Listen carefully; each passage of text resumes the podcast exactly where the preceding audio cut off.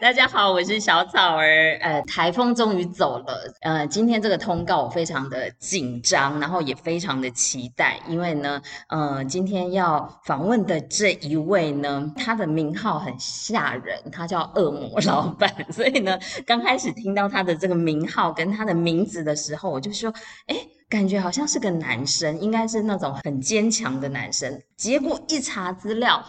她是这个时尚公关界的女强人呢，所以呢，当前几天在做访纲的时候呢，其实我改了好几版，然后一直交不出去，然后就一直 delay。但是我最后想说，没关系，就我相信这个呃，跟启如姐来聊啊，我已经先把她的名字讲出来了。我觉得她朋友非常的多，所以我觉得她应该是一个很好相处，所以我今天就带着一种平静的心要来录这个 podcast，因为呢，她最近。呢，出了这本书叫做《一人份的勇气》，听起来什么叫做一人份的勇气？它到底多重？它需要多少功课呢？我们今天来欢迎这个启如姐来先自我介绍一下好了。小草儿的听众大家好啊，我是恶魔老板岳启如，然后也是呃众谊集团的创办人跟执行长。那我的集团事业其实我的起家就是众谊公关，所以我们叫众谊。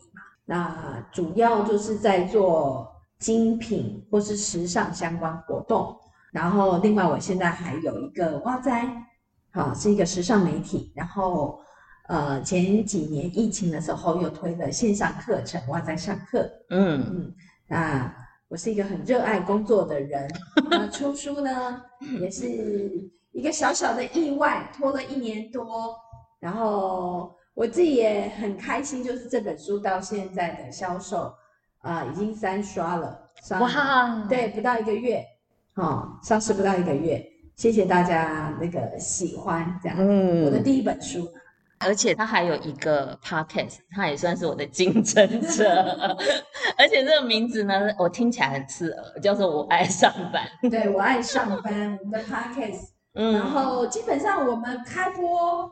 呃，一年半多了，嗯，我跟郝慧川共同主持《我爱上班》，恶魔老板与郝慧川的怪味鸡汤。哦，这么长？哎，前面这么有个小副标，怪味鸡汤。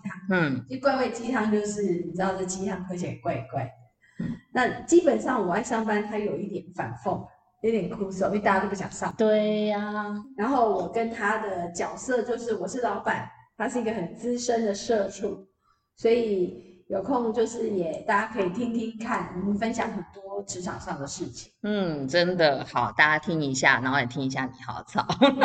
好，那我们来介绍一下这本书好了。这本书你刚刚说拖了一年多时间，那你写了多久？我其实真正动笔写是四个月，是从今年农历年开始。哦，你四个月完成这一本书。其实这四个月我还是有拖，譬如说我开始动笔的时候，然后呃主编发现我真的在动笔，譬如说我开始有交一两天出去的时候，然后他就开始问我说：“哎，但你什么时候可以写完呢？”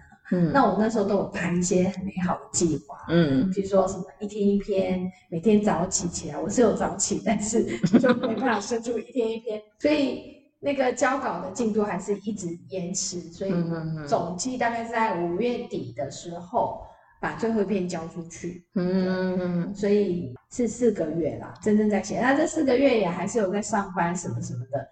回首这四个月，有一点不堪回首，有点累。我觉得事情真的蛮多的。嗯，那拖一年多，主要是说这本书是在前年二零二一年底跟时报出版社签约。然后当时他们想要做一本职场励志的书，因为大家常现在上班嘛，有一些挫折等等。那因为我呃没有背景，我是从上班族开始一步一步一步，然后到最后创业，所以他们觉得哎，我又是女性，蛮适合的做这个职场励志书的人选，所以就要呃签的约要出这样的一本书。那也觉得说，哎，我这样闯天下好像很有勇气，所以才会取名为一人份的勇气。哦那但是呢，没写过书，就压力也很大，借口也很多。我记得那时候我的主编说，签完约之后说，哎，那个球姐，你接下来你可以先慢慢写。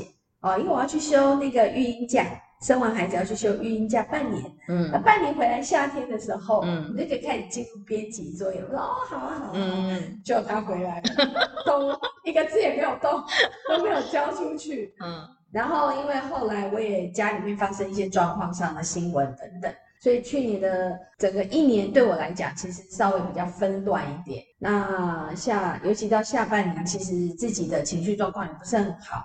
后来我是到年底，大概到快到一月初的时候，就觉得说，可是一直这样下去也不是办法，就是说很多事情好像觉得自己被卡住了，所以我就觉得说，哎。我应该还是要来把一些我应该做的事情，或是本来预计的计划，要继续把它执行，不要因为发生了什么事情而让自己停停滞。对，所以后来就决定要开始下定决心来动笔。嗯，那因为前年教的书刚刚讲是比较职场励志，呃，可是现在就觉得，嗯，心情也有一些不同的体会，所以加了比较大篇幅的努力的篇章进去。嗯，就。最后写出了这本书，嗯、只是说觉得哎，名称也很有趣，叫《一人份勇气》，对，也蛮合的，很合，对。而且你这本书啊，呃，其实有分四个章节，然后呢，就是第一个章节是我要翻转人生，第二个是我是女人，第三个是我发现我自己，第四个就是我是恶魔老板。看完我觉得，嗯，你的文笔很好，这是你的第一本书，然后后来发现你是中文系，那无悬念了。我其实从来没有被称赞文笔好，我也觉得很意外，因为我在大学念书的时候其实蛮混的。我 在书里有写到，其实我后来没有拿到毕业证书，嗯，是，就是因为混，然后就很想要混别，因为对系上的课并没有太大的兴趣，嗯嗯嗯，所以我一直没有觉得自己文笔好，也有可能我的同学都很厉害，嗯，但是也许当时也有一些训练吧，所以我从来没有想过会出书。也从来没有想过要写文章，或是想当作家都没有。嗯，就是基本上中文系是我考进去以后，可是我其实发现，哎，我不喜欢。嗯，好、哦，并不是一个我很热衷的科系。嗯，对，所以我也觉得，哎，我后来写出来的这本书，写出来文章，有些人会从现在会私信我，给我一些反馈，觉得说，哎，他们有被打动了或什么的。我也会觉得说，哎，蛮开心的。有我在看，尤其是在看你跟继父那段感情的时候，我就想到了我爸爸。嗯，所以你来形容一下这个你跟继父的这个感情，我觉得真的很动人呢。就是不是亲生的，但是却有这么深的连接，可不可以谈谈他对你的影响？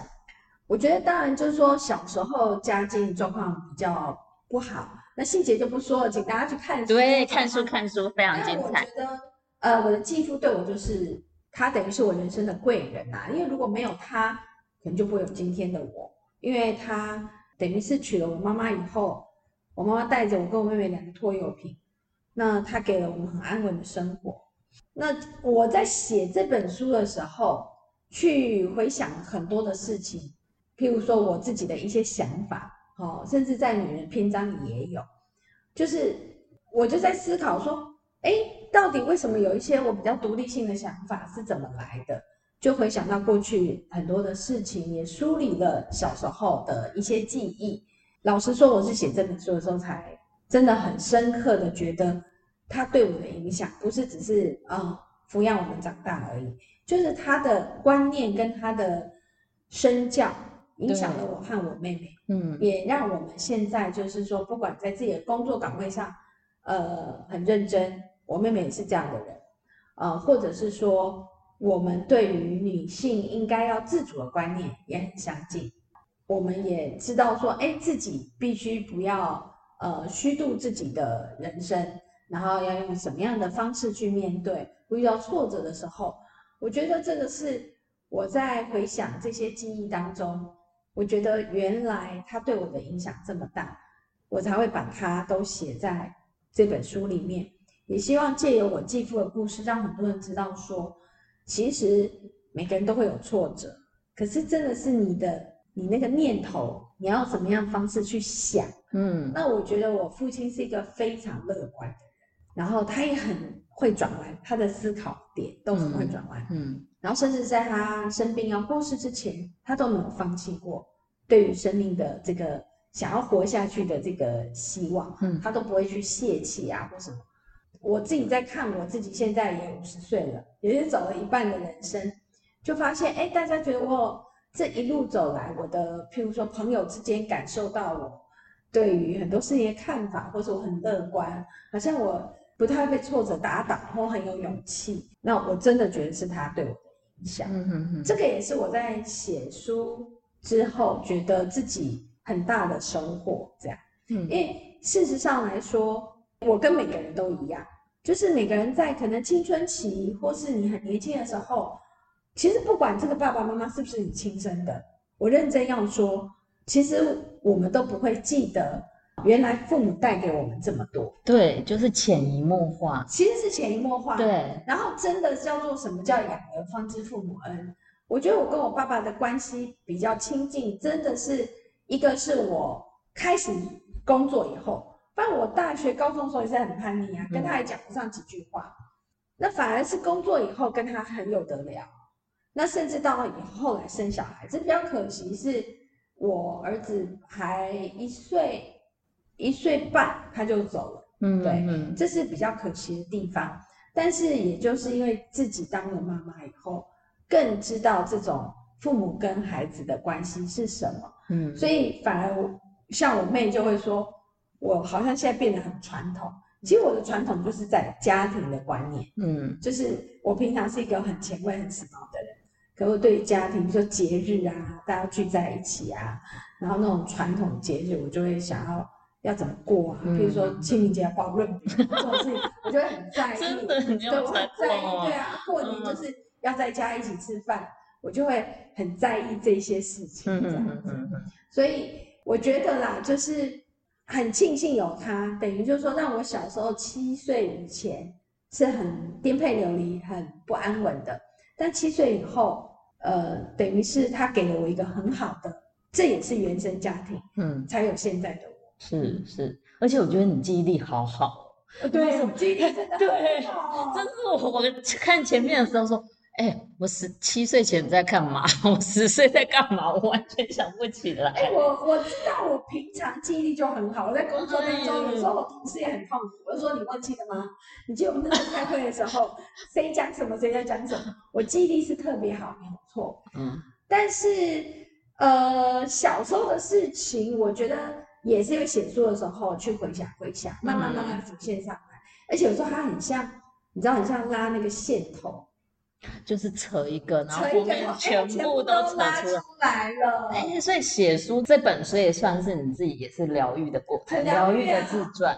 我很疗愈啊，然后而且在这个过程当中，会忽然有点像灵光乍现，想通了一些事情，会不知道为什么就哦，原来是这样。嗯，譬如说我父亲好了，我记得我写到一篇，我重点是要写说他。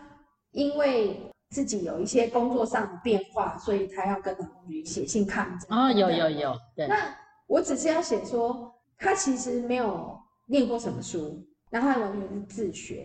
那所以就是刚好就这样提到说啊，他为什么没有念什么书？因为他小时候他爸爸过世，他念了私塾两年，因为他比较老，那个年代念私塾 两年以后，然后刚好他爸爸过世，就家里也是就很糟糕，就没有办法你说，他就。帮妈妈去务农，这样，只是要提到，就是这是为什么他后来没有念那么高学历，甚至等于没有念嘛。写到这里的时候，我突然有点被雷打到的感觉，嗯，就觉得说，原来他为什么要娶我妈？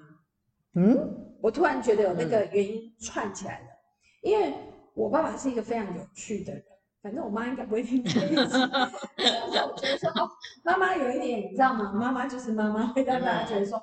哦，好传统，所以呢，我就不懂，哎，为什么我爸会娶我妈？有时候我会，嗯、我会这样这样，爱照爱情就是没有办法解释啊。可是我觉得没有那个爱情感觉，因为我在书里有写，其实那个是相亲介绍的。嗯，那我父亲其实也没有必要再娶来一个人逍遥自在啊，他又不是那种很怕寂寞或什么，他可能自处的。但是我就突然觉得。他是因为我们，嗯，因为他想到了他自己。可是这个我爸爸从来没有说过。那也很妙，就是我在写的时候就突然这样，原来他上父的年纪跟我差不多，哦，了解。对，嗯。然后我想说，一定是这个原因吧。那妈妈有时候有点烦，为什么爸爸会去？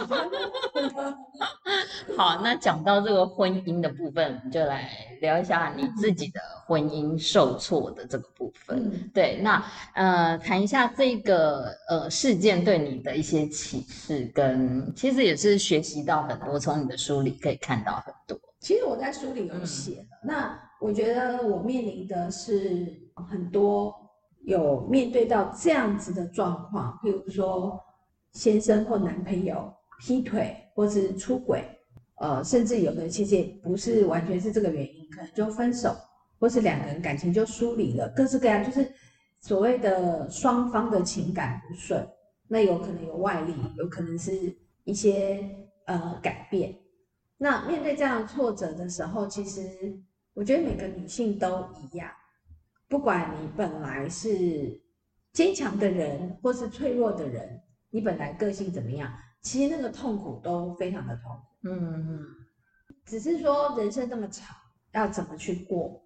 那我当然现在接受这个访问，我觉得写的书也让我自己疗愈了很多，想通了很多事情。我记得淡如姐跟我讲过一句话，说：“她说等你多年之后，你再去回想，你去看这件事情的时候，它只是你人生上一个点而已。”是的，嗯，那只是说这个点对你而言，它要占有什么样的角度？它要一直都很大吗？还是他一直揪在心上吗？那我的个性又是觉得，反正发生什么事，我们就要面对它，处理它。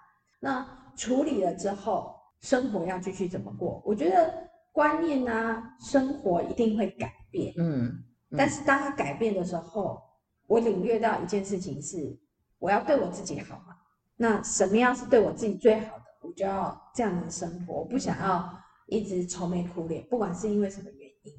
所以这个就是我最大的一个学习，嗯，所以很多人会来私讯问我的时候，我也会告诉他，你一定要抓住自己的最大的权益，为自己着想，嗯，然后把自己过好，嗯嗯，因为每个人状况不一样，那这个所谓的爱自己，并不是呃，比如说很多享受啊，哈，享受当然应该的，你要对自己好一点，但他指的不是这个，而是你有没有想过自己心底要什么？我觉得这件事很重要，因为很多女性在两性关系的角色里面会比较以男性为主，对，然后或者说甚至在家庭里面有了小孩，也以小孩为主，或是家庭考量等等，很多时候自己的需求是被放在最后面的。光是你出去吃个饭，点菜好了，可能都会先点家人喜欢的。对，好，这个是女性天生的母性。嗯，我没有说一定不好，可是。我现在会觉得，我们是不是要多帮自己想一下？嗯、哦，你心里真的想要吃这个吗？那这是吃而已哦。你心里真的想要做这个决定吗？你心里真的想要这样的方式去处理吗？我觉得只是要跟随自己的心是最重要，而不是因为，嗯、呃，我担心小孩怎么样，我担心家人怎么样，我担心先生怎么样，就最后就忽略了自己心里到底想什么。嗯嗯嗯，哎、欸，我刚刚也突然被那个打到、欸，我突然有一个连接，什么连接？你你爸爸在不是在据理力争写那本信的时候，对，那跟你这次很据理力争大动作的去告对方，对，哎、欸，会不会有点关系？你这是潜移默化被？是啊，是啊，嗯、我觉得很多人会问我说，哎、欸，你怎么不会担心丢脸啊？因为面子，毕竟我是一个公司的老板。然后或者是说，哎，你怎么那么勇敢，都不怕啊什么的？我觉得这真的是我爸带给我的影响。嗯，像他不会在意别人对他的眼光。譬如说，我爸其实是蛮小气的。嗯，啊、哦，因为他精神过日子过不来，所以我们以前当他面也会说爸你好小气。嗯，那他养你们全家。对啊，对啊。那他的朋友也会，比如笑他、亏他，或是我爸不在意，他就会一副就是我就这样啊。可是有些人可能会在意哦，嗯嗯，然后我爸就是他自己是什么，他就是什么，他不会觉得我外面一个样子，然后内在另外一个样子，我不敢把自己的本性让别人知道，然后他也从来不会因为跟别人的相处，譬如说跟对方有一种因为职业、因为资源、因为有没有钱的不同，而觉得有彼此的高低不一样。嗯，我爸是不会哎看到一个可能比他，就我们刚刚讲，假如说世俗来讲，好像比较高位阶的人，他就去谄媚或干嘛？呃，不要说谄媚，应该是说他不会因此而有一点胆怯，嗯、或是说觉得哎、嗯，我好像就比你低一点。我爸不会，就是譬如他面对学校老师，他也会觉得，虽然他没有什么学历嘛，可是他像我们小时候跟学校老师，对，他不会觉得说啊，我好像要很低下这样子。嗯、所以这个也是爸爸给我的影响，然后加上他是一个很鸡婆、很爱多管闲事的人，嗯，就是正义感比较多啦。嗯、我爸不是一个乡愿的人，嗯，我觉得这一切一切的确是带给我很大的影响、嗯、啊！我不要说，因为这一次我去等于说采取法律行动，很勇敢的去去把这件事情揭露。其实我个性就是这样啊。我说有时候我都会问别人说，譬如我我会跟我同事说，哎，你们年轻人这一代好像比较相怨哈，比较没有正义感。然后我就会问说，如果你现在有人插队的话，你在买东西，你会不会跟他说，哎，你插队？其实你会问问看，你会发现很多人会不好意思或不敢，对不对？会会，我曾经会，我曾经发生过在上海去参加那个那时候世博的时候，然后你知道那个。呃，对岸的人 就很爱插队，带着小孩插队，我就有大声的跟我朋友说，为什么要插队？嗯，对，就是讲给。但我觉得这个这个还是要看场地啊。哦，对对，我们是安全的那个危险。对啊，但是我的意思就是说，有的时候就是说，这个是自己的权益被侵害，所以你还敢这样讲，嗯，故意讲给他听，对，讲给他听，自觉嘛。我是会去跟他讲说，不好意思，你插队了。排队在那边，其实很少会这样做。对，你这个是最勇敢。可是我从高中就这样，嗯，很棒。所以我就说，可能真的是我的个性吧。我也不是要故意找事，我也不是说不愿意息事宁人。可是我有时候真的觉得对就是对，错就是错。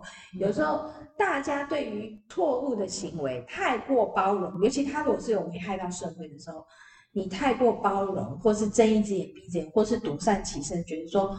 哎呀，算了，不干我的事。嗯，其实只会让这样的行为越来越多，越滚越大，然后越来越早。嗯，那请问一下，你还相信爱情吗？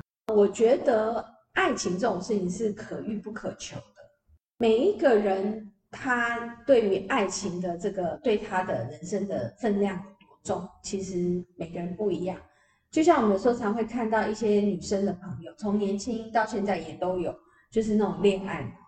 但严格来讲，我其实是一个很感性，但是很多很多时候理性会跑出来的人。你说我相不相信爱情？我觉得我相信爱情这件事情。爱情这种东西，它其实本来它就是像花火一样，它就是那瞬间的灿烂。那个灿烂，你把它放在心里面，这件事情，也许过后，哦，它会变怎么样？不知道。但是那一刻，为什么我们讲说那一刻是永恒？其实是这样的道理。嗯哦，所以我会觉得这世界上还是有爱情啊，不会没有啊，哦，不需要去否定这世界的美好，嗯，这是我比较不会偏激的地方。好，那来聊聊你的呃工作的领域，就是你最擅长的，在你呃经手过那么多的公关的案子里面，有没有哪一个你是最得意或者是最印象深刻的？我觉得可以提一下，就是比较。离没那么久的，因为老实说，公司创业已经十九年了，嗯，真的案例太多了。对啊，你丰功伟业很多哎、欸。对啊，你要讲我们其实才今天早上录音的，今天早上就是八月四号，对不对？八、嗯、月四号早上，我们才做了李俊浩在 Adidas Originals 新一区对的一个大活动。那基本上像这样子的案子，其实。呃，因为它很大型，明星很大，嗯，然后当然客户上市的商品也很重要，然后它的场域很复杂，为什么？因为店，然后外面又有一点半户外的感觉，然后它动员到又会有消费者，其实它就会变得非常复杂，然后你要花比较多心思去处理。那当然，我觉得我的同事他们现在都非常的专业，所以他们也都处理得非常的好。那这一次的插曲当然就是因为台风嘛，对。因为其实活动是昨天，本来是昨天下午，可是因为前天晚上八点就宣布了台风假，所以所有的计划全改。然后韩星其实前天晚上已经飞来了嘛，那就得要开始应变计划啊。那延期延到今天，最多只能延到什么时候？那其实只能延到早上，因为他还有别的国外行程。嗯嗯。所以这种应变上，其实呃，这也不是第一次发生。我们在过往很多很多的案子都会呃计划赶不上变化，那这个就会让我们觉得说，哎。在这个肾上腺素上就会大喷发，也是为什么一直很喜欢做这一行。嗯嗯嗯，不喜欢一成不变。对啊，工作上是这样，就是有不同的客户、不同的案子，但是当然计划好的活动，当然还是希望。对对对对对。只是说我们很习惯说，当它改变了，当它有外力的影响的时候，嗯、我们就要想办法去适应它，嗯，甚至去解决它。然后这就是好像我们做传媒都一样哈。就是常常要，呃，不止一个 Plan A 而已，可能要 Plan B、Plan C 这样子。对，你要有不同的沙盘推演。嗯嗯嗯，对。好，那来聊聊这么呃有趣又有挑战的工作里面，你这个一天怎么过的啊？你这脑子应该都常常不断的在动吧，对不对？对，你要下达指令，然后你要做最正确的判断。没错，一天怎么过？我其实现在呢。忙碌的程度，忙碌的事情，呃，是比较不一样。早年是我自己要 involve 在活动很多，跟客户的开的会很多，那个忙碌其实他的时间压力会很大。现在时间压力也很大，可是比较是公司的运作层面。嗯。那譬如说，现在内部的部门也多了，事业体不一样，所以固定的内部每周的会议，哦，可能在礼拜一、礼拜二就会排得很满。那我会习惯这样，就是说我把事情集中，嗯，哦，像光是安排会议，我就这样，内部会议都在一跟二，嗯，礼拜三、礼拜四、礼拜五就比较是外部的事情。所谓外部的事情，就是说有一些客户也好，哦，或是有一些可能不同的工作上的友人要谈什么事情，或谈什么合作，都尽量安排三四五。哦，很像小时候那个功课表，对，你就会很清楚你礼拜几要 要做什么事，要要要不要带题，对，嗯。嗯，所以我会在安排的时候先这样安排，那就会集中我自己很清楚的事情，我我一定会有，哎，哪一天是比较忙一点，嗯，万一有什么，他就可以挤一个事情进来，哦，这是一个，然后再来就是说，每天的事情这么多，你要怎么去应对？就是我觉得运用零碎时间是很重要的。譬如说，像我早上起来，哎，现在有养狗，要先处理一下我们家狗狗要吃个饭，嗯，啊，要带它大一下这样子，嗯、安顿它一下。然后呢，这个讲起来有点好笑，就是呢，因为我在训练他在我们家厕所里面上厕所嘛，嗯，所以呢，他吃饭的时候就在厕所里，我就把它放出来，然后我也就顺便上厕所。哦，好。然后我，你知道吗？不好意思，我这是讲的很直接，真的很直接。管理就这样啊，嗯，就是要把事情并在一起嘛，嗯、对不对？那他上厕所，可能他也要酝酿，我也要酝酿，对，那我们就一起酝酿，一起聊天，一起酝酿。也没有聊天，他吃他的东西。然后，其实像我的工作跟传媒这些有关，很多时候你早上起来，其实你就要赶快划社群嘛。赶快看今天的，然后看新闻热点啊等等的，那一样啊，就是在马桶上一起进行，就赶快处理。嗯，然后像化妆这些事情，我常常是一边听 podcast 哦，一边做。对，那有的时候是刚好有这个工作上的讯息，很早有人要找我，我可以一边化妆一边通电话。我可以一心多用，嗯，真的很厉害，就是要把它合并起来。呃，甚至我也可以在车上化妆。嗯，我觉得其实就是你把每一件事情都在一个功课表里面，在那个时候把它解决，在那个时候把它解决，嗯哼哼，就不要留一个尾巴。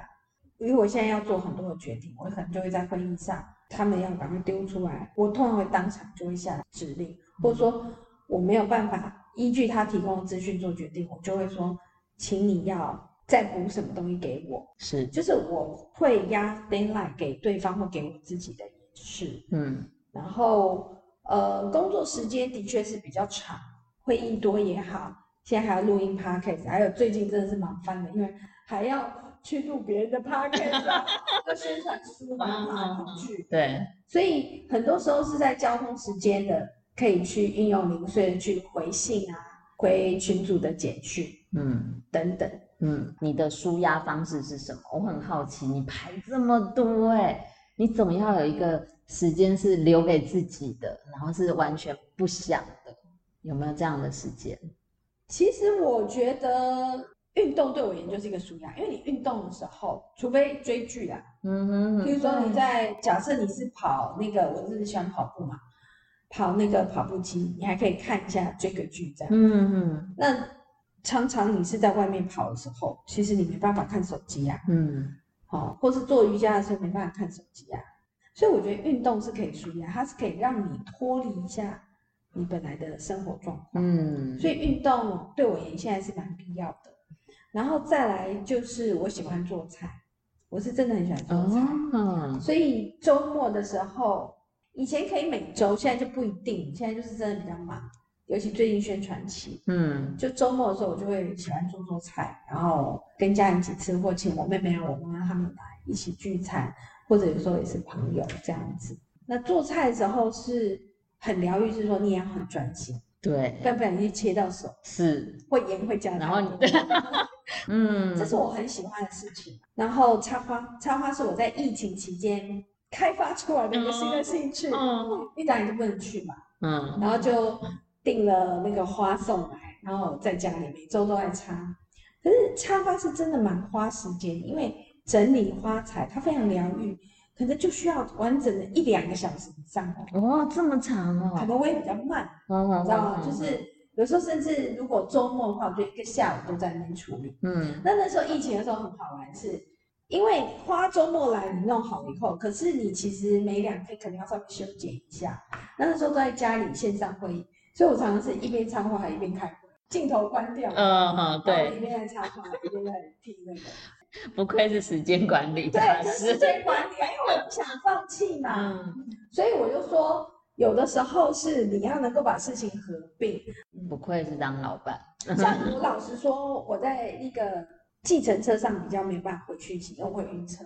啊？就是如果一直回、嗯、哦，太专注的时候会晕，因为坐车嘛，你一直看手机、嗯、会觉得比较不舒服。嗯，那我就会在车在见车的时候讲电话。哦，然后像我去那个做指甲，因为女生一定要做指甲、做光疗，然后 我的指甲师都知道，他就帮我把那个 那个触控笔都准备好。嗯，然后我耳机就会戴好，然后开始修它，因为修指甲很麻烦啊，大概也要两个小时。对，然后我就会开始回讯息。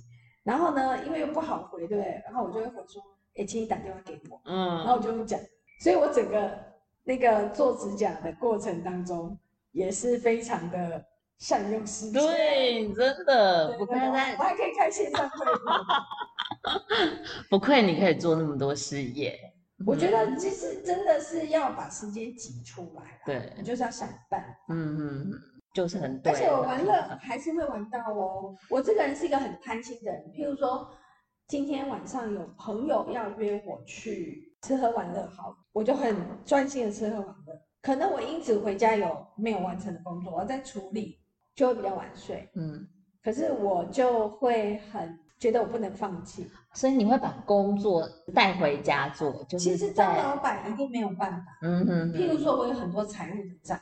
我在公司可能没有一个完整的时间可以看，嗯，我只能回家的时候，那能用什么时候？要么就是晚上，嗯，要么就是一早，嗯。那我有尽量就是调整我自己，因为现在年纪也大，就是说希望不要那么晚睡，所以有的时候觉得很累，我先去睡觉，然后早上早点起来，嗯，哦，工作。像写书的时候，其实蛮多时候是早上起来写的，对。所以等于说你会先把朋友的邀约放在。第一位，然后后来当然是很要好，很想去的啦。对对对，不要说都是应酬哦，不要因为玩乐而占用你的正事嘛。所以其实我是工作狂，可是我也没有少玩哦。我以前小孩小，我还去带他们去露营哎，周末。有，你在书上都写，对，我好羡慕哦。我真的是如果有你这个妈妈就好了。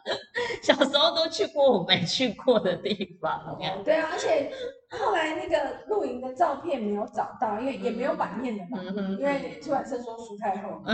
哎、欸，真的，这也是我想讲。这这本书真的是花了我很多时间看呢，但是真的很好看，它真的很厚，但是就是都很精彩。就是不是一本水书啊？你有听过什么叫水书？水书是什么？就是灌了很多水啊。哦，是。图片特别多啦。哦。或是那个呃，设计上行距很大。嗯嗯嗯嗯。它上面有很多的那个勇气见证，所以我现在就找到答案了，因为你很重视你的朋友。其实重视朋友不是说跟他们吃喝玩乐，嗯，我很多朋友其实也都很忙，不见得有空吃喝玩乐。可是我觉得，当朋友有需要你的时候，或是你意识到他有这个需求的时候，可能我的个性嘛，不就很有正义感？嗯、对，我一定会放在心上，我一定会站出来。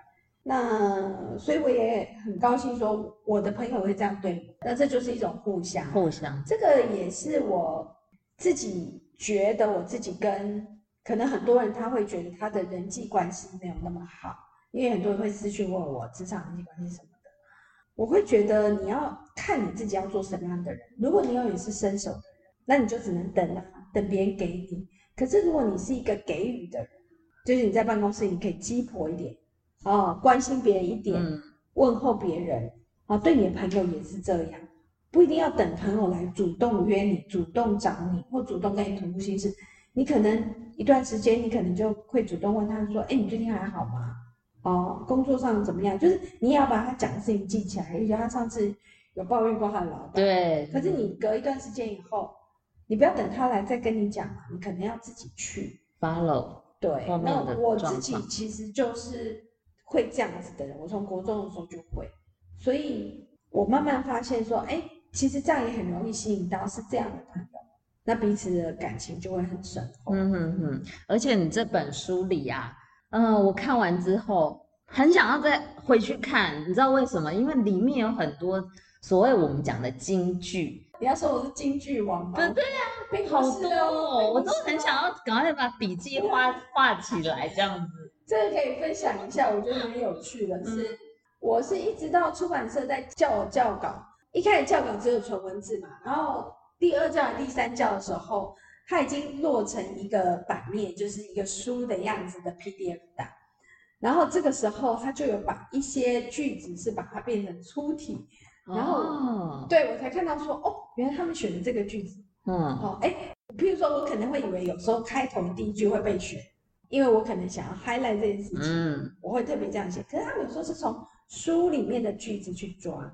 然后我自己就觉得，哎，原来我在写的过程当中会有一些文字让大家觉得不错，加上后来有一些媒体的报道，近期出来我看，他们可能就是会做那种什么十大金句，有没有？对。然后他们又截的又跟出版社不一样，他们不是抄出版社出题的，他们可能就是编辑看完以后、嗯、自己觉得，哎，某几句话不错，他就把它直接抓出来，然后我都觉得哇，好有意思、哦。嗯。那。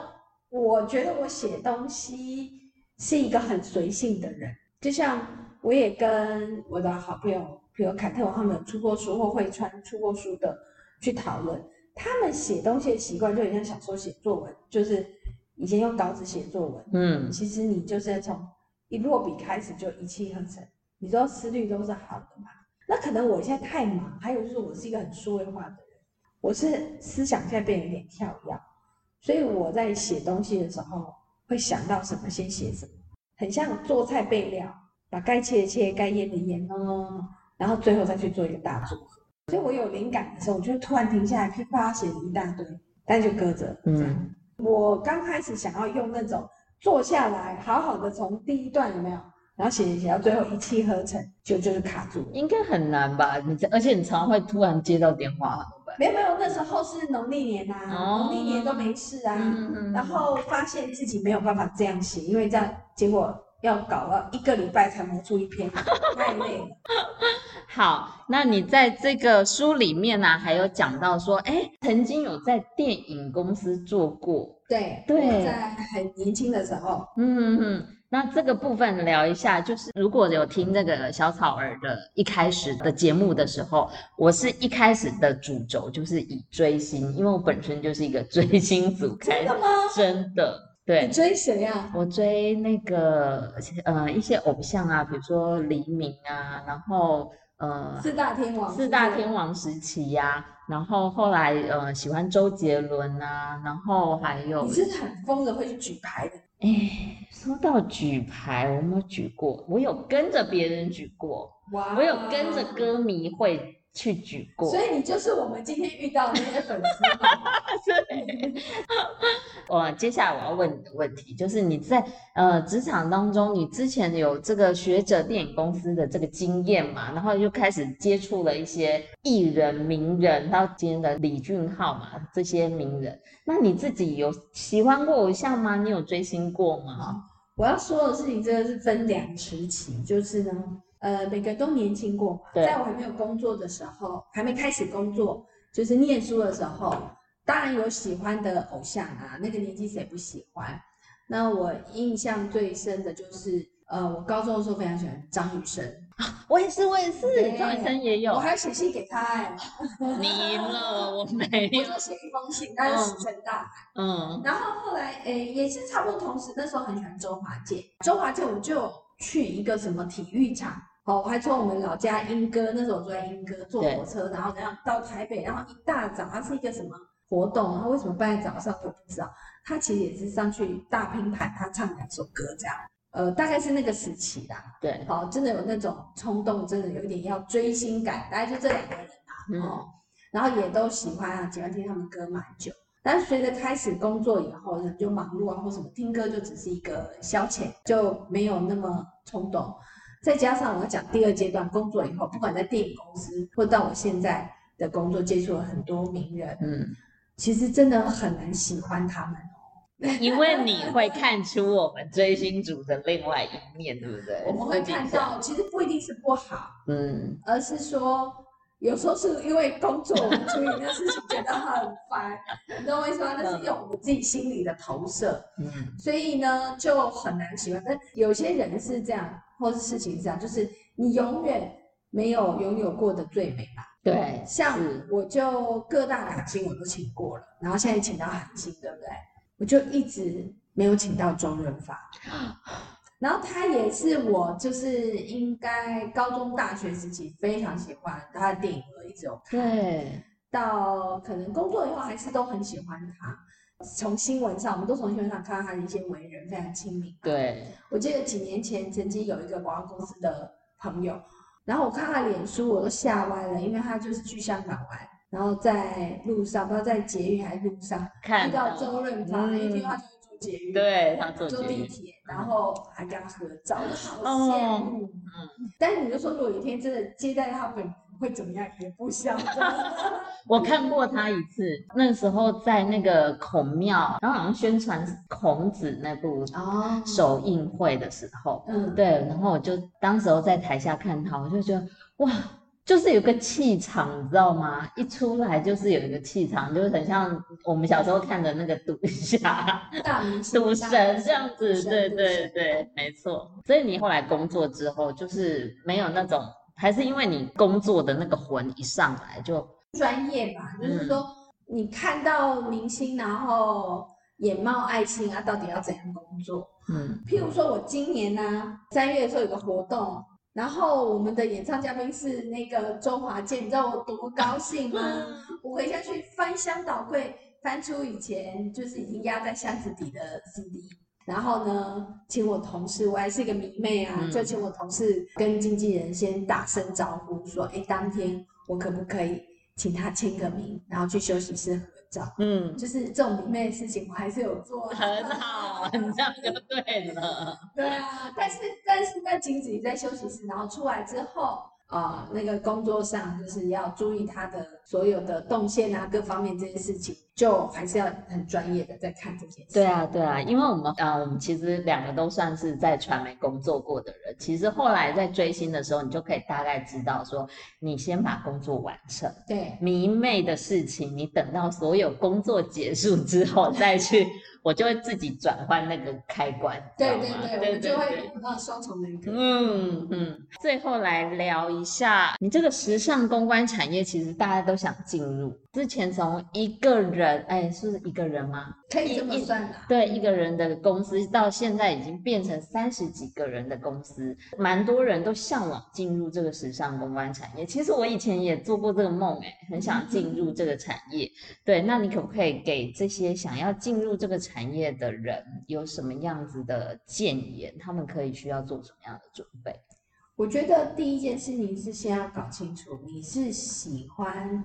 这个产业还是喜欢时尚精品，我觉得这是两件事情哦。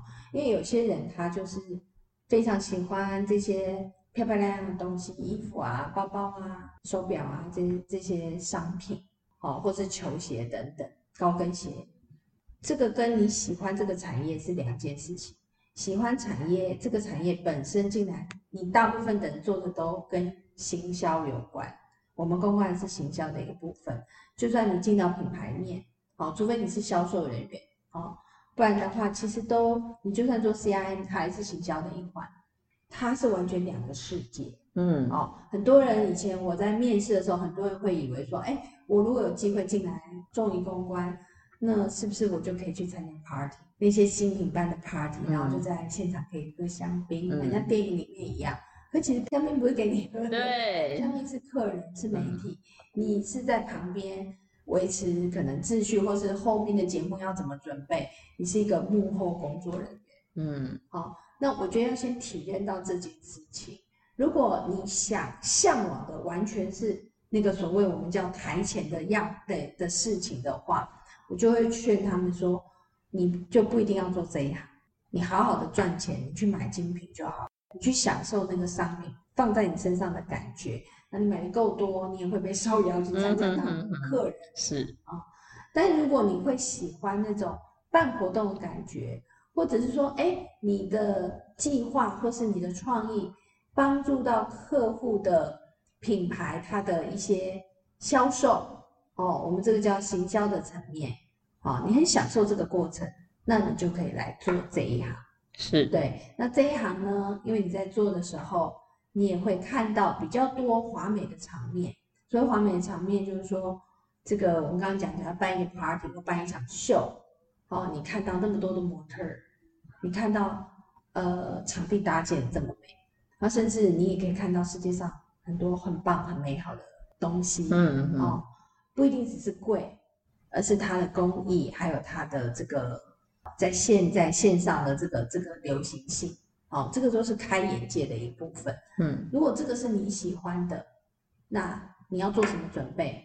我觉得这一行可能需要的就是包含语言还有沟通能力，然后你自己要想办法去呃获得实习的机会，因为他要进来，说实话也没那么容易。对啊，是不是都要经验？但是好处就是这样。它不用像可能，假如你今天是一个什么生技公司，他就会要求你要一个什么生物科系相关的学历。对，嗯、可是时尚精品不用啊。嗯，他就是以经验为主，所以你只要为什么说你要去实习，你要想办法，你获得经验，你才有办法获得机会进到这个产业。嗯，嗯，那他完全是靠经验。那你有经验，你进来开始累积经验以后，你就可以待在这个。产业，嗯，英文要很好吗？英文是，我觉得现在都要好，就是做很多产业都是，嗯，我觉得是希望年轻人能够具备的能力啦，嗯嗯，还有应变能力，应变能力，对啊，在这一行特别需要，嗯嗯，好哦，这本一人份的勇气，他说破除人生公式，我很好奇的想要问你说。呃，因为在你的第一个篇章写的，我要翻转人生嘛。那如果今天有一个机会，让你可以重新的翻转人生，回到过去，你很想要改变哪一段关系，或者是加强那一段关系？我觉得我会想要回到大学的时代。我在大学这四年其实有一点浪费光阴，嗯，好、哦，所以也导致我后来不管说是没有拿到毕业证书，或者是说在工作上，其实你要有更多的学习。那当然我们现在讲的是一个穿越的概念，是，是，所以如果我回去，我就会知道其实我欠缺什么。我那时候要么是不是要去转系转转学，去相关的传播的学院。好的学校，或者是说我想办法自己去实习或进修，嗯，哦，而不是说让那个时候吸入。我觉得我算运气很好，我后来工作有找到我自己的兴趣。对，那如果没有呢？嗯，所以这个是我会觉得，哎，那个时候比较可惜。不然的话，其实我这个人不太会，呃，对过去的事情后悔。这也是受到我爸爸的影响。嗯，我不太会有这些想法。那反过来讲，我同学是跟我说。可是如果没有我被退学的这个事情，可能今天也不会有我。对，没有错。因为我的拖延症可能还是继续啊。对。所以有的时候你在讲穿越穿越的时候，我爸很喜欢讲一句话，就是说有钱难买早知道。嗯。就是没有什么早知道，讲这个话没有意义嘛。嗯。其实每件事在当下都是最好，事后想都是最好的安排。而且要看你怎么去转变，怎么去运用它。因为对我而言，嗯、我因为被退学以后。我是因为报告迟交被当掉，那那就是拖延症。所以我后来在工作上，我其实就改掉了这件事情，嗯嗯、才会让我一路走来到现在啊。嗯嗯、所以有时候他是你要想办法把他这个挫折变成是你人生的助力。嗯，好棒！来，我们来最后宣传时间到喽。虽然已经三刷了，还是努力的宣传，让它变三十刷，怎么样？希望来大家呢可以去买我的这本书《一人份的勇气》。我觉得看了这本书，你可能会有一些不同的想法，也就是很多你不敢做的事，或者说你心里有一些想要做的事，可是过去可能是因为欠缺了勇气这件事情，你会发现其实没什么大不了，你只要跨出去。每一个人都有自己的那一份勇气，但是你不发挥，它。不会存在，但是你只要把它点燃了，它会越来越大，对，然后它会帮助你更多，帮助你前进。嗯，最后来跟大家分享一个，我其实里面喜欢的金句很多了，那有几个我特别特别喜欢的，跟大家分享。人生有没有成就，不是现在看到的算数，好，还有。当你转念的时候，才能获得救赎。来送给大家，做最后的，最后有一种励志的感觉，有没有？大家一起获得赎，太棒了！好，那今天呢，真的很谢谢启如姐，然后来上小草儿的你好草节目，也希望那个大家有空赶快去买一下这本书哦，《一人份的勇气》，也要记得收听他的《我爱上班》。Podcast，Podcast，对的节目也很好听，好不好？大家两个都一起订阅起来。好，今天真的很谢谢启如姐，然后也呃，如果大家喜欢你好草的话，记得订阅哦，也订阅我爱上班。谢谢，下次见喽，拜拜。拜拜。